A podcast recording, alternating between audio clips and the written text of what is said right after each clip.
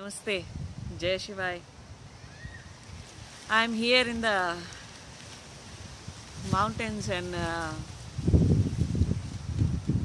little small lake behind me, and we'll talk about what kind of emotional release is needed when you walk your spiritual journey.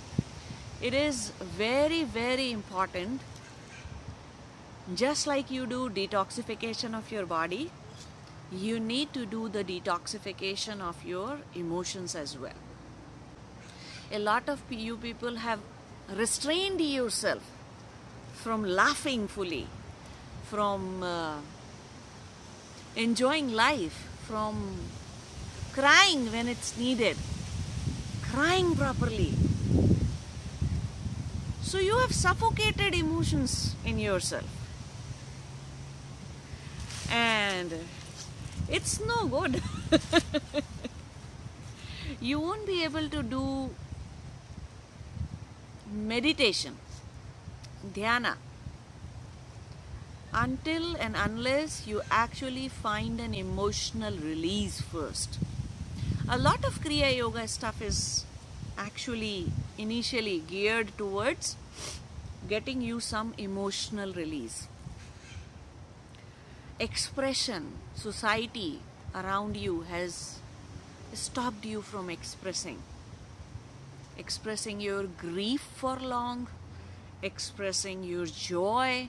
Every time people go on expressing joy, the other person will tell you, or even the family members will tell you, well, it is going to, if you laugh too much, you will cry afterwards. So that's where you curtail your laughter, your joy in your heart. And when you are not done grieving, people will try to tell you that do this activity, do that activity, keep yourself busy.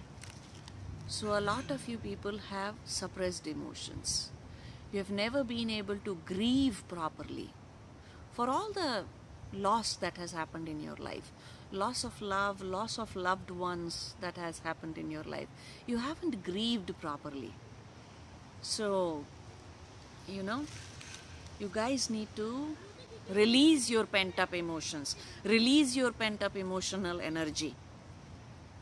And if you need to know what Kriya Yoga practices can be done, you can reach out to us. You can watch other videos, and where I will, time to time, I'll keep on updating what Kriya Yoga stuff can be done actually to release. But the first thing is accepting.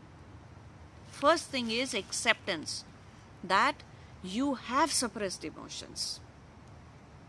You have lot of heaviness in your chest because of suppressed joy, suppressed grief.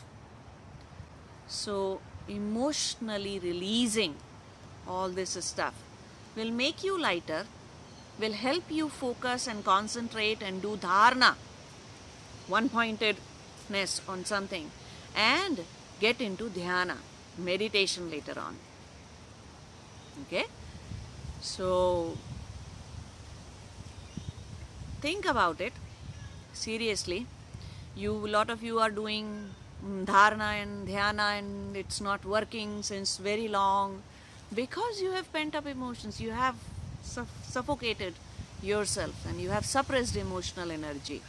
Until that energy is released from your existence, you won't find calm within.